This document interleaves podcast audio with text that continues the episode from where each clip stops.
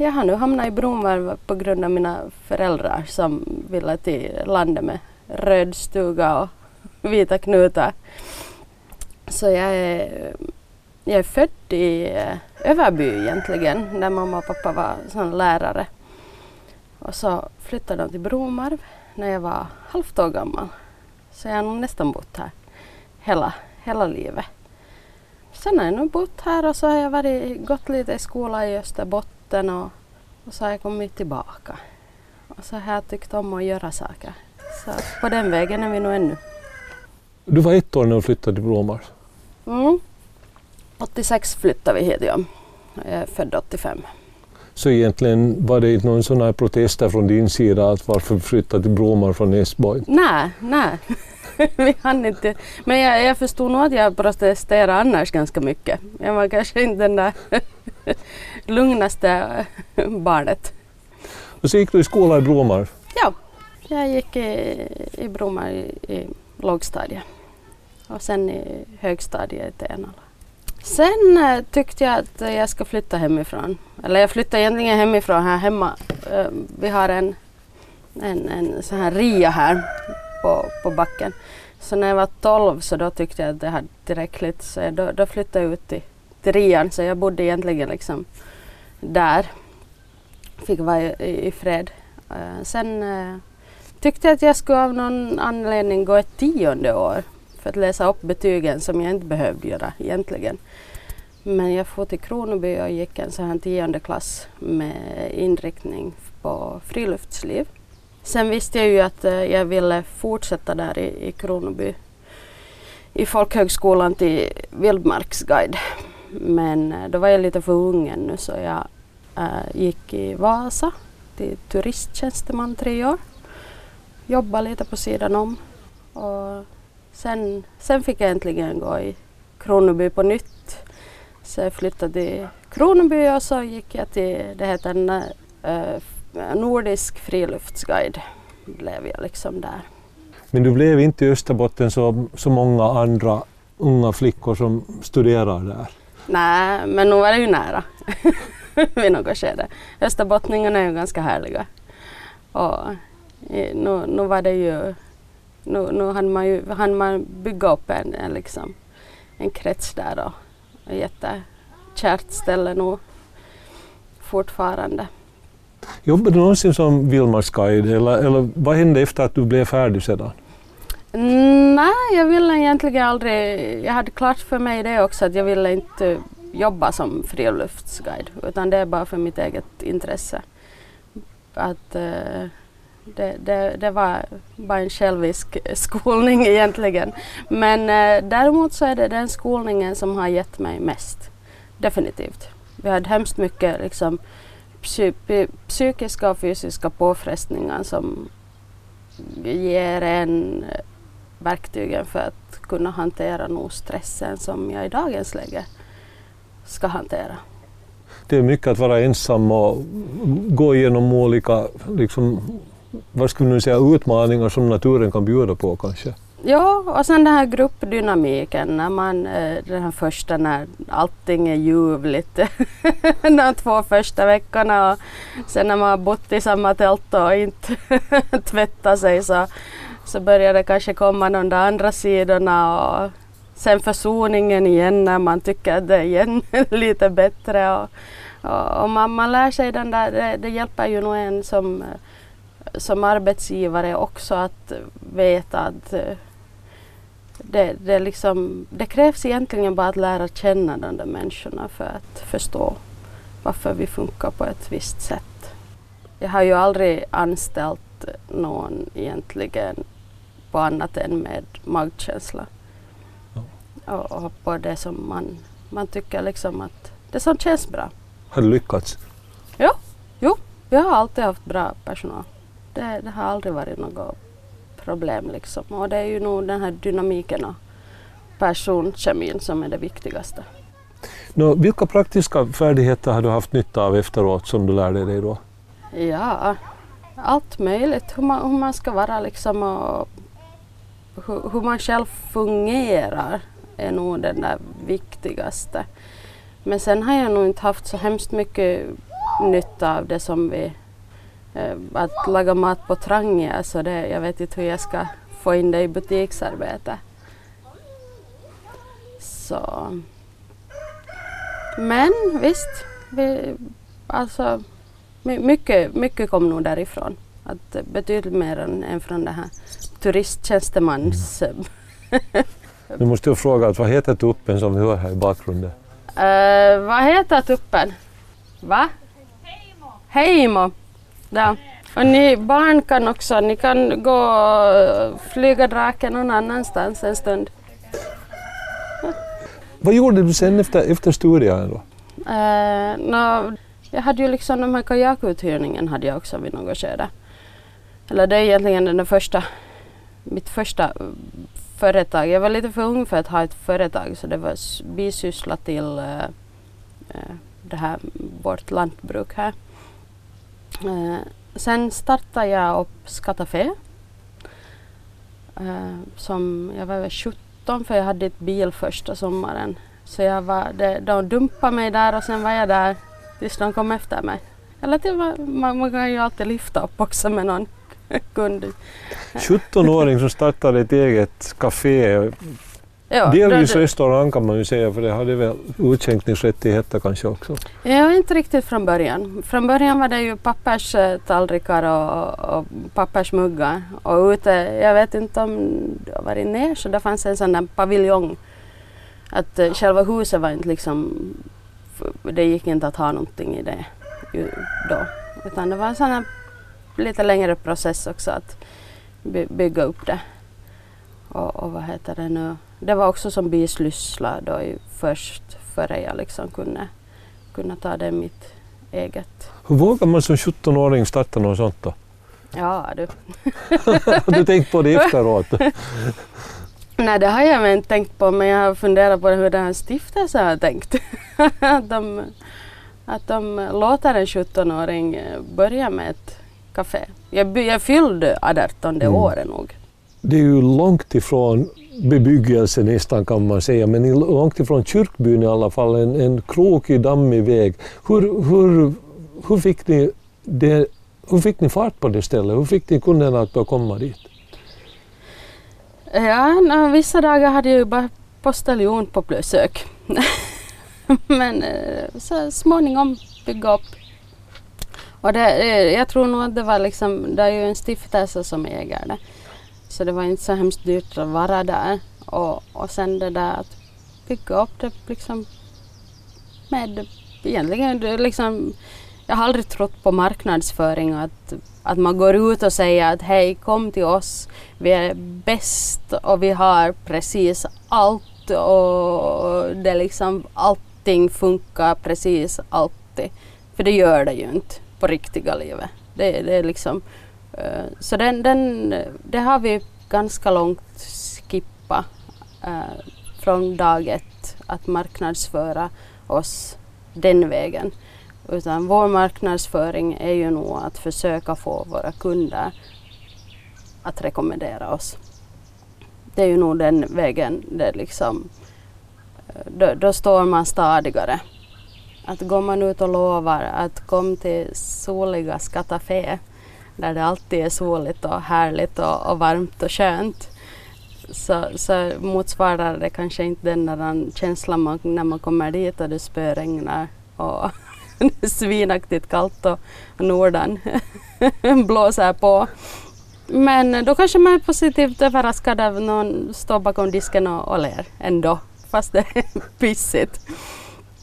Så, så den, den vägen och sen jag, jag, jag, egentligen, jag har ingen utbildning inom det här med restaurang och, och sånt så det var, liksom, det var ju nog också att lära sig.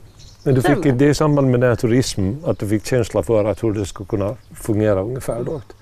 När du gick den utbildningen? Ja, jag, jag jobbade, jag vet inte om du känner till uh, Kalles in uh, i Replot. Det är en eh, beställningsrestaurang längst ut på, på, på eh, Replot. Och jag var där på praktik vid, eh, under min turisttjänstemans mm. det här. Och det, det resulterade i att jag också fortsatte där och jobbade under, under de här åren. Och, och därifrån, jag tror jag, jag lärde mig nog hemskt mycket mer därifrån än vad jag gjorde i skolan egentligen. Det, här, det var det där praktiska igen. Eh, så, så därifrån fick jag ju hemskt mycket nog med mig.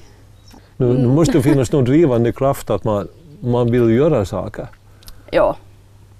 Ja, jag har, men det har nog kommit med, med modersmjölken och, och mina min, min, från min morfars sida hoppas jag väl. Han började också som hemskt ung med, med sin radioaffär i, i Köklax. Och, och det har alltid funnits den här kraften bakom att eh, då, när, då när vi började här med vår försäljning uppe vid vägen här från, från uh, trädgården så, så då hyrde jag ut våra bredspel också.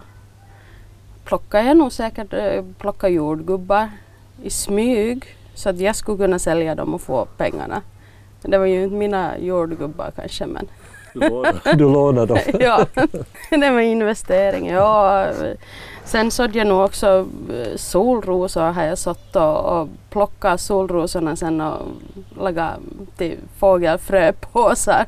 Det var säkert jättelönsamt så här i efterhand. Berätta lite om dina föräldrar.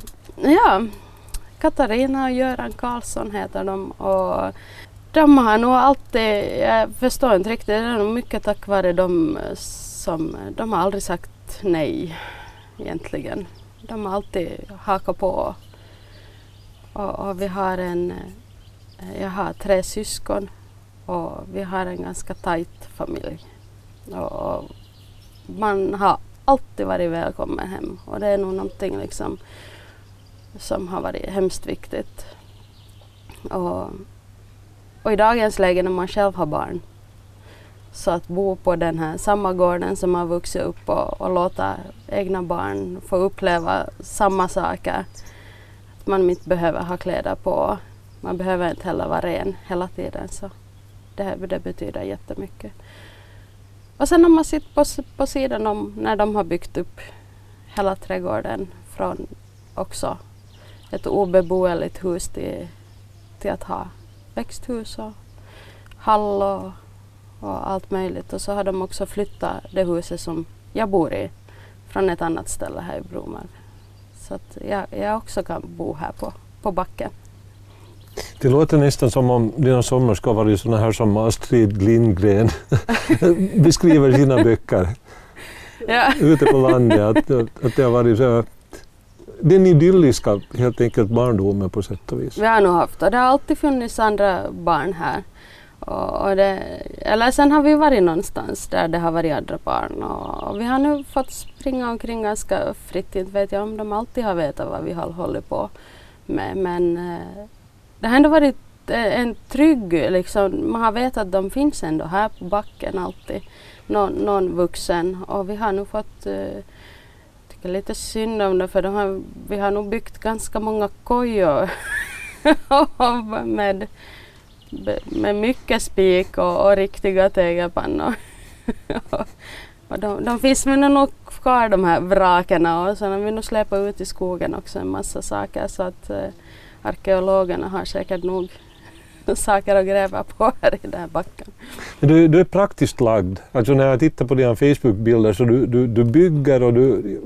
Finns det någonting, någon sån här egenskap eller någonting som du gärna skulle vilja lära dig som du inte kan för tillfället? Jag vet inte om jag vill lära mig det men jag kan ju inte skriva. Alltså så här, det, text kommer inte naturligt för mig att, att skriva. Alltså jag känner det, det liksom tar emot att skriva. Eller sen är det, det är kort, oftast ganska kort och koncist. Att just det här annat uh, sen, men det är ju kanske därför jag har Tanja också i mitt företag. För att hon, hon, hon kan sväva ut sen och, och ha, ha så här lite humflum. Men påverkar skolgången på något sätt? Nej, nej, jag har nog haft jättelätt att lära mig. Men, men det här att lära sig uh, um, Eh, jag har varit på, i skola i Spanien i tre månader. Och, och då var det så att vi hade spanska kurs före och vi hade spanska kurs i Sevilla. Och, och eh, det var jättejobbigt att lära sig liksom, att sitta med någon bok. Så jag, det, det, det projektet så gav jag nog upp ganska tidigt. Så jag, jag gjorde så att jag gick ut på stan och så när jag hade gått omkring en stund så började jag fråga fem människor hur jag slipper till floden så då vet jag hur jag skulle slippa hem igen. Och sen, sen var jag två månader på en, i en liten, liten by och, och där fanns inte någon ställe där jag skulle kunna då liksom bo på så jag, så jag bodde hos eh, ett, ett spanskt par som kunde absolut ingenting annat än spanska. Och så var jag där och hjälpte dem då med kajakuthyrning och, och vad jag höll med, med skolklasser. Och det blev helt hemskt korta samtal i början men inte har jag något problem att ringa ut på spanska i dagens läge. det, det är nog, man måste ju bara lära sig vilken typ man är, hur, hur man lär sig att det ska vara ganska nog hellre praktiskt så då lär, man, då lär jag mig mm. bättre. Var det i samband med den här turistutbildningen som du var i Spanien då? Ja, det var, ja, det var liksom ett sånt utbyte. Vi var ett gäng finska tjejer som att jag gick den här eftersom, eftersom jag nu bor i Finland och jag studerar turism så kände jag ju att jag måste också kanske kunna den här finskan som inte kanske kom så här jättenaturligt från mm. Bromarva och i Tenala-skolan. Så jag gick eh, utbildningen på finska. Eh, så jag förstod ju inte heller någonting första månaden i skolan. Att jag trodde att det här var, var lite eh, runda flickan i, i, i, klassen som sa att hon höll på med bänkiurheilu. Jag var så här, vad håller hon på med? Men hon, hon var liksom, hon tittade på idrott. Förstod jag i efterhand. Just det. Men du lärde dig två språk när du egentligen valde den linjen på sätt och vis, både finska och spanska då? Ja. ja. Det var praktiskt och bra. Det kom jag där på sidan om.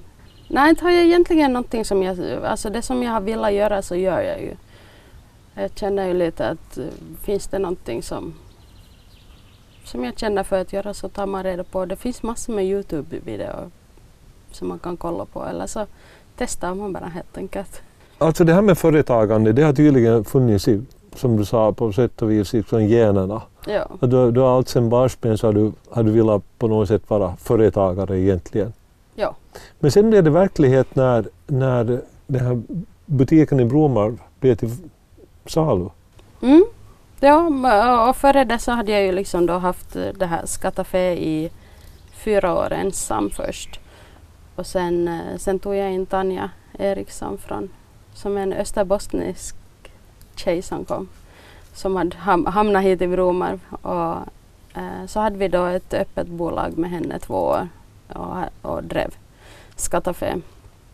Och sen eh, vi funderade nog, vi, vi var och tittade på den här läkarbostaden i, i Bromarv också i byn. Ifall vi skulle haft en restaurang där. Mm. Men priset och, och liksom ekonomin skulle inte ha gått ihop. Och, Sen kom butiken till salu och var vi, jag vet inte om vi ens var och tittade på det ordentligt. Vi slog till. så, så vi gjorde vi förköpet och så gick det ett, vi gjorde väl förköpet liksom ett år före egentligen. Vi sen tog över så att de hann köra, liksom få bort lager och, och vi hann förbereda alla papper så att och så började vi. På den vägen är vi tio år sedan ni startade. Ja. Hur känns det nu tio år senare? Betydligt lättare än i början. Och, och, det har nog gett jättemycket, verkligen, att ha en butik. Och, och, man får ju hålla på med lite alla möjliga saker. Man får vara med människor. Och, och man är i egna, inom egna väggar och, man får göra vad man vill. Man behöver inte fundera på att någon annan berättar att så här ska du göra. Vi är också en, en självständig liksom, kedja. Så att vi, vi är inte styrda uppifrån på något sätt att vi, vi ska ha den här produkten och den här produkten. Utan vi tar de produkterna kunderna vi har. Vilka har varit de största utmaningarna under de här tio åren? Oj då. Det, det är nog egentligen den här byråkratin. den har väl liksom tyngst att liksom komma igång och få alla avtal och, och, och det här. Men eh, det andra liksom är, är, betydligt lättare. Och sen är ju nog liksom ekonomiskt har det ju varit ganska först, för de första åren hemskt osäkert att eh, ska vi alls klara av det? Är det någonting? Och sen eh, efter det så de här liksom hade nog kommit alltid emot små investeringar man har fått göra och, och större investeringar. Att, att det är ju förstås liksom den där ovissheten att ska man, ska man klara det sen. Men nu har vi väl nog kommit till det skedet att vi liksom börjar ha det lugnet också. Att vi, vi vet att händer det någonting så, så, så är vi inte ändå liksom helt, helt i pisse. Du sa det här med investeringar, att det, det kostar ju jättemycket att, att göra saker och ting som kanske byråkratin kräver. Jag menar att förnya bensinmackar som ni var tvungna att göra i ett skede och ja. en massa annat. Ja, den här bensinmacken så den var ju, det, är ju, det kommer nog aldrig vara en, en lönsam investering i sig själv. Men för byn och för, för liksom butikens del så tror jag att det är helt en vettig. Annars skulle, skulle vi ju inte ha förstås gjort det om det skulle ha sitt helt. Men, men i helheten liksom. Att jag, jag önskar att städer också kunde se på det sättet. Att det inte är liksom mm. en, enskilda enheter som ska, ska liksom löna sig utan det är, liksom, det är ju helheten som sist och slutligen. Att vi håller på med ganska mycket saker i vår butik som inte är enskilt lönsamt. Men i helheten. Ja, vi har både den här paketservicen med posten och skänker och, och matkahuolto har vi och sen har vi apoteksservice. Sen håller vi på med hemkörningar och, och för tillfället mycket också ihopplockningar av varor. Och, och sen eh, den här också lilla extra åt kunderna så, som inte ger pengar men som ger kanske något annat så det är ju inte kanske heller. Jag räknar med att om vi håller på med det här nu så finns det en nyare generation sen som kan fortsätta så att jag blir servad sen. Har du sett något tecken på att det går vidare till följande generation det här med företags... Jag vet inte, min dotter är nog liknar hemskt mycket på mig. så jag känner lite att det här tonåren kommer säkert bli hemskt. Och jag försöker väl göra som mina föräldrar och låta, låta dem göra bara. Du sa i en intervju då när ni hade startat upp, kanske några år efteråt, att, att det, det känns så bra att ni, ni kommer nog att pensionera er också från den här butiken. Känns det så ännu? ja, ja. Nu kommer vi vara där, ja. Inte, inte kommer vi fara någonstans. Det, det är nog liksom att äh, ifall det nu händer något jätte, jättekonstigt att vi måste liksom slutade på mm. grund av något annat än, än det som vi själv håller på så, så då är det ju en sak. Men, men eh, det, det är nog liksom det, vi, vi har ganska trevliga arbetstider så här normalt och, och, och vi har trevliga kunder och en jättehärlig personal. Och vi har, jag, jag tycker att vi har en jättegod stämning också på, på, på jobbet.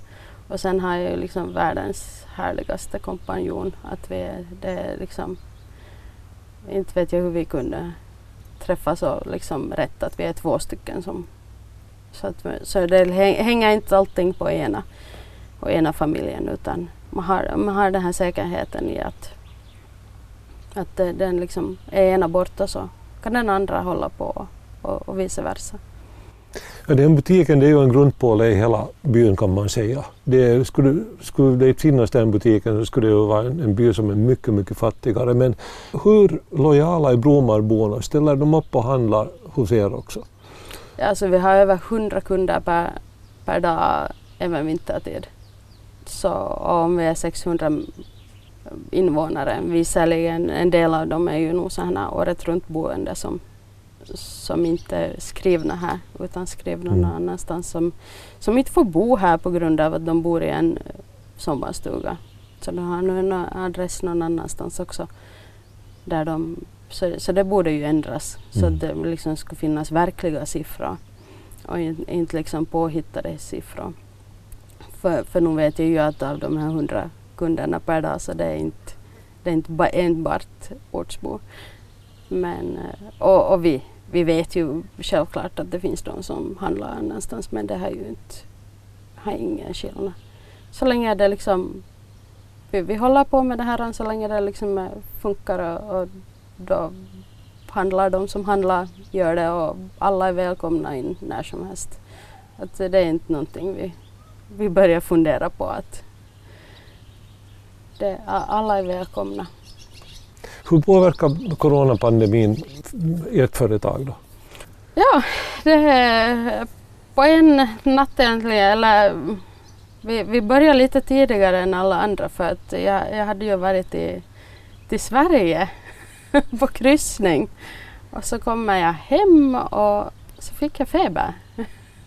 så, så då blev, liksom, blev jag hemma. Det var helt vanlig flunsafeber som tur var.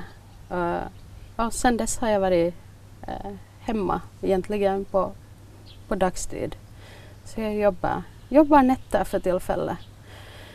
Att det påverkar ju, sen har vi, sen blev det en liten så här, eh, mitt i allt börjar säsongen också över en natt.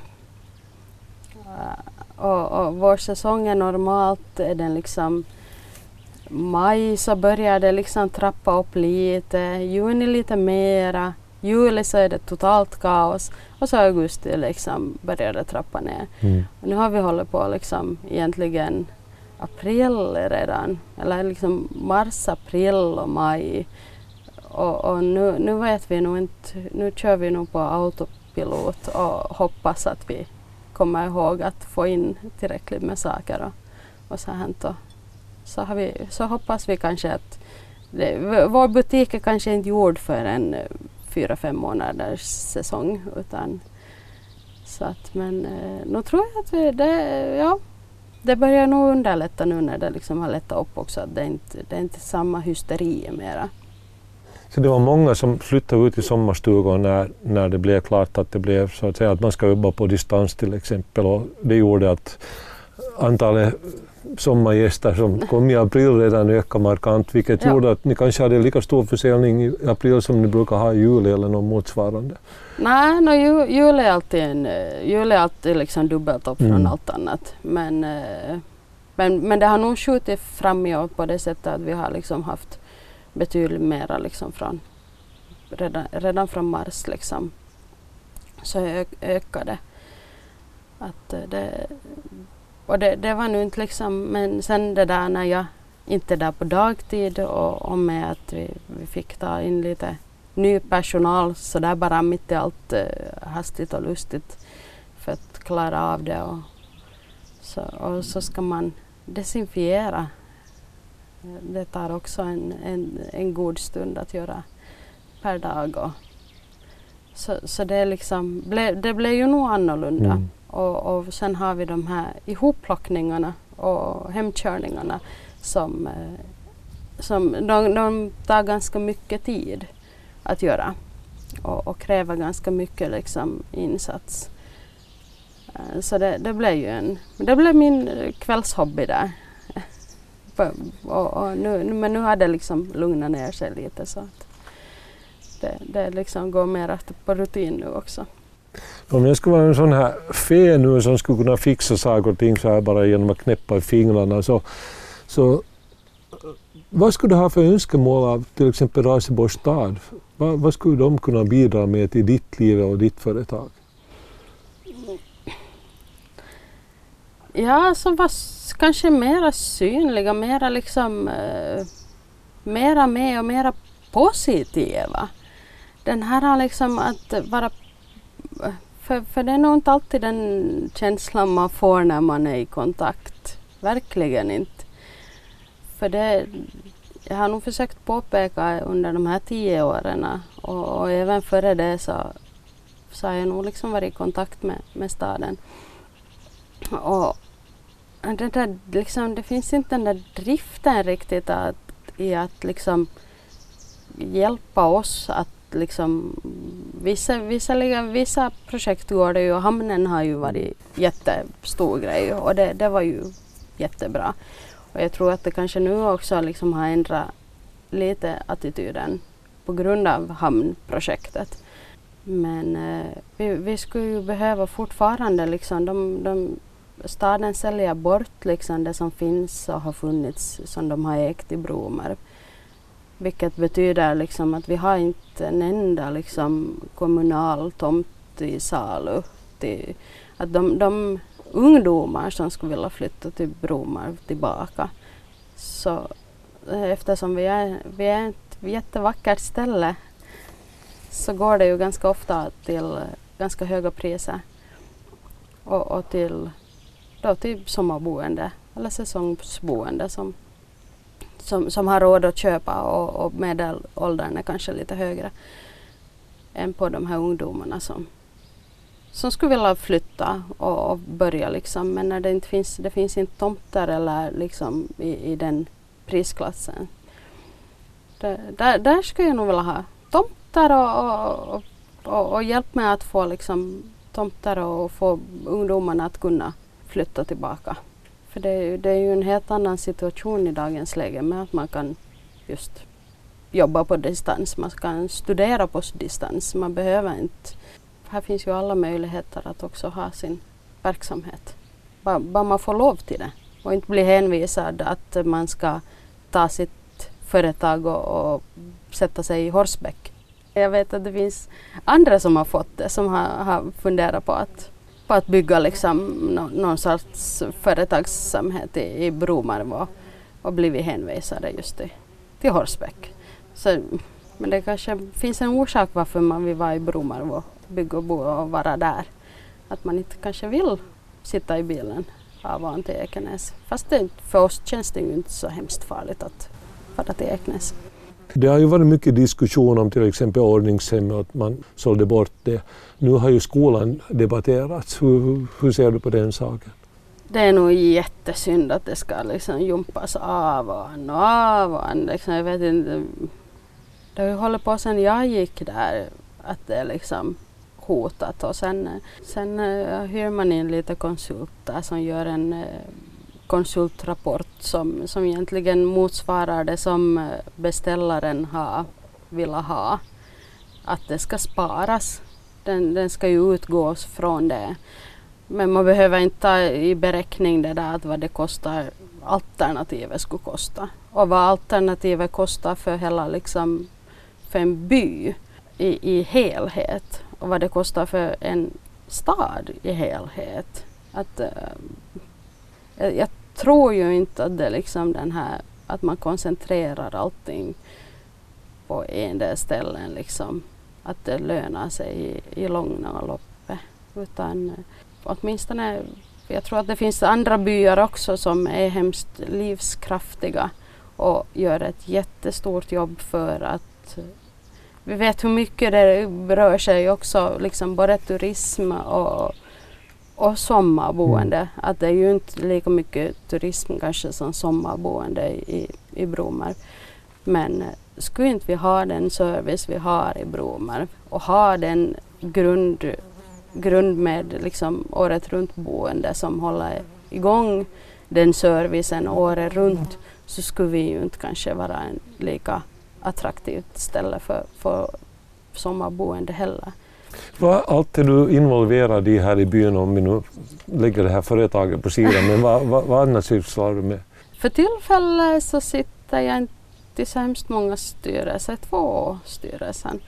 Så jag är för Tenalbromma företagare sitter jag i och sen, sen är jag i Bromma FBK.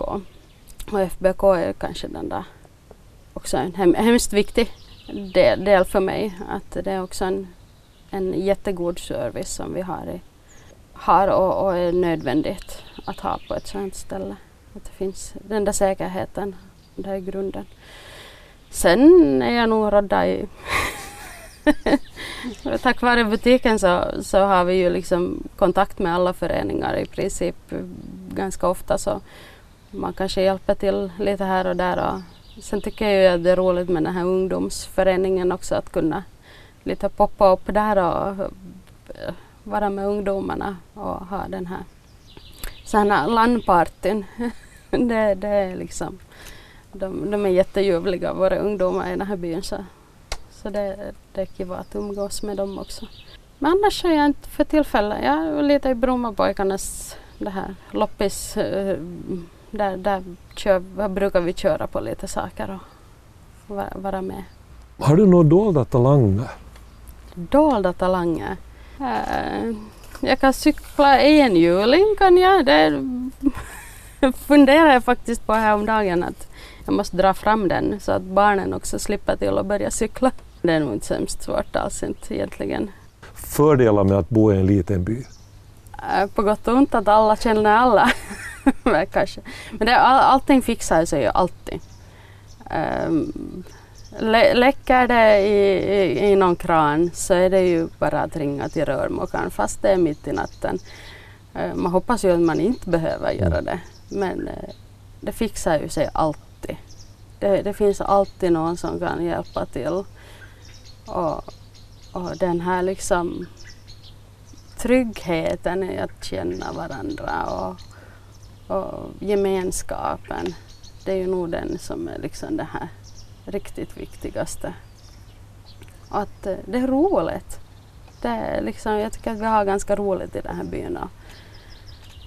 Och, och, det händer ju en massa saker. Man har möjlighet också att göra egentligen vad som helst. Det, det finns liksom, man får ju... Vill man göra någonting så är det bara liksom att ta tag i och, och göra det. Och alltid finns det någon som vill haka på.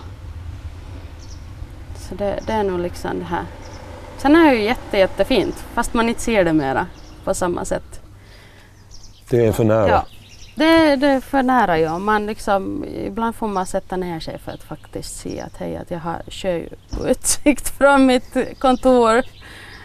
Och man, man, man blir så van med nu, med liksom, är man borta, jag, har, jag måste alltid fara till, till Tammerfors på så här, liksom, för att beställa varor. Och nu är det horror.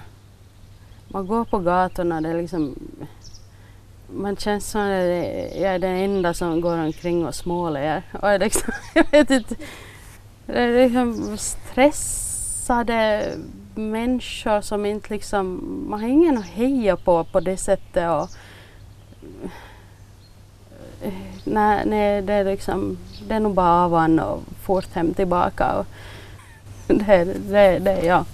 Ragnar-Lise Karlssons motto i livet? ja, kan någon annan det så kan jag väl det. Det, det är liksom ganska långt. Eh, och, åtminstone så här på småtimmarna när man börjar vara jättetrött men man har ännu någonting kvar att göra som man inte har gjort förut. Så då brukar jag tänka, men vet du, kan nu liksom de, de har barn i Kina och göra möbler. Så varför skulle jag inte kunna göra det? Egentligen. Eller sen det här, det är ju kanske inte korrekt men eh, kan nu någon man göra det så då kan jag också göra det ganska långt.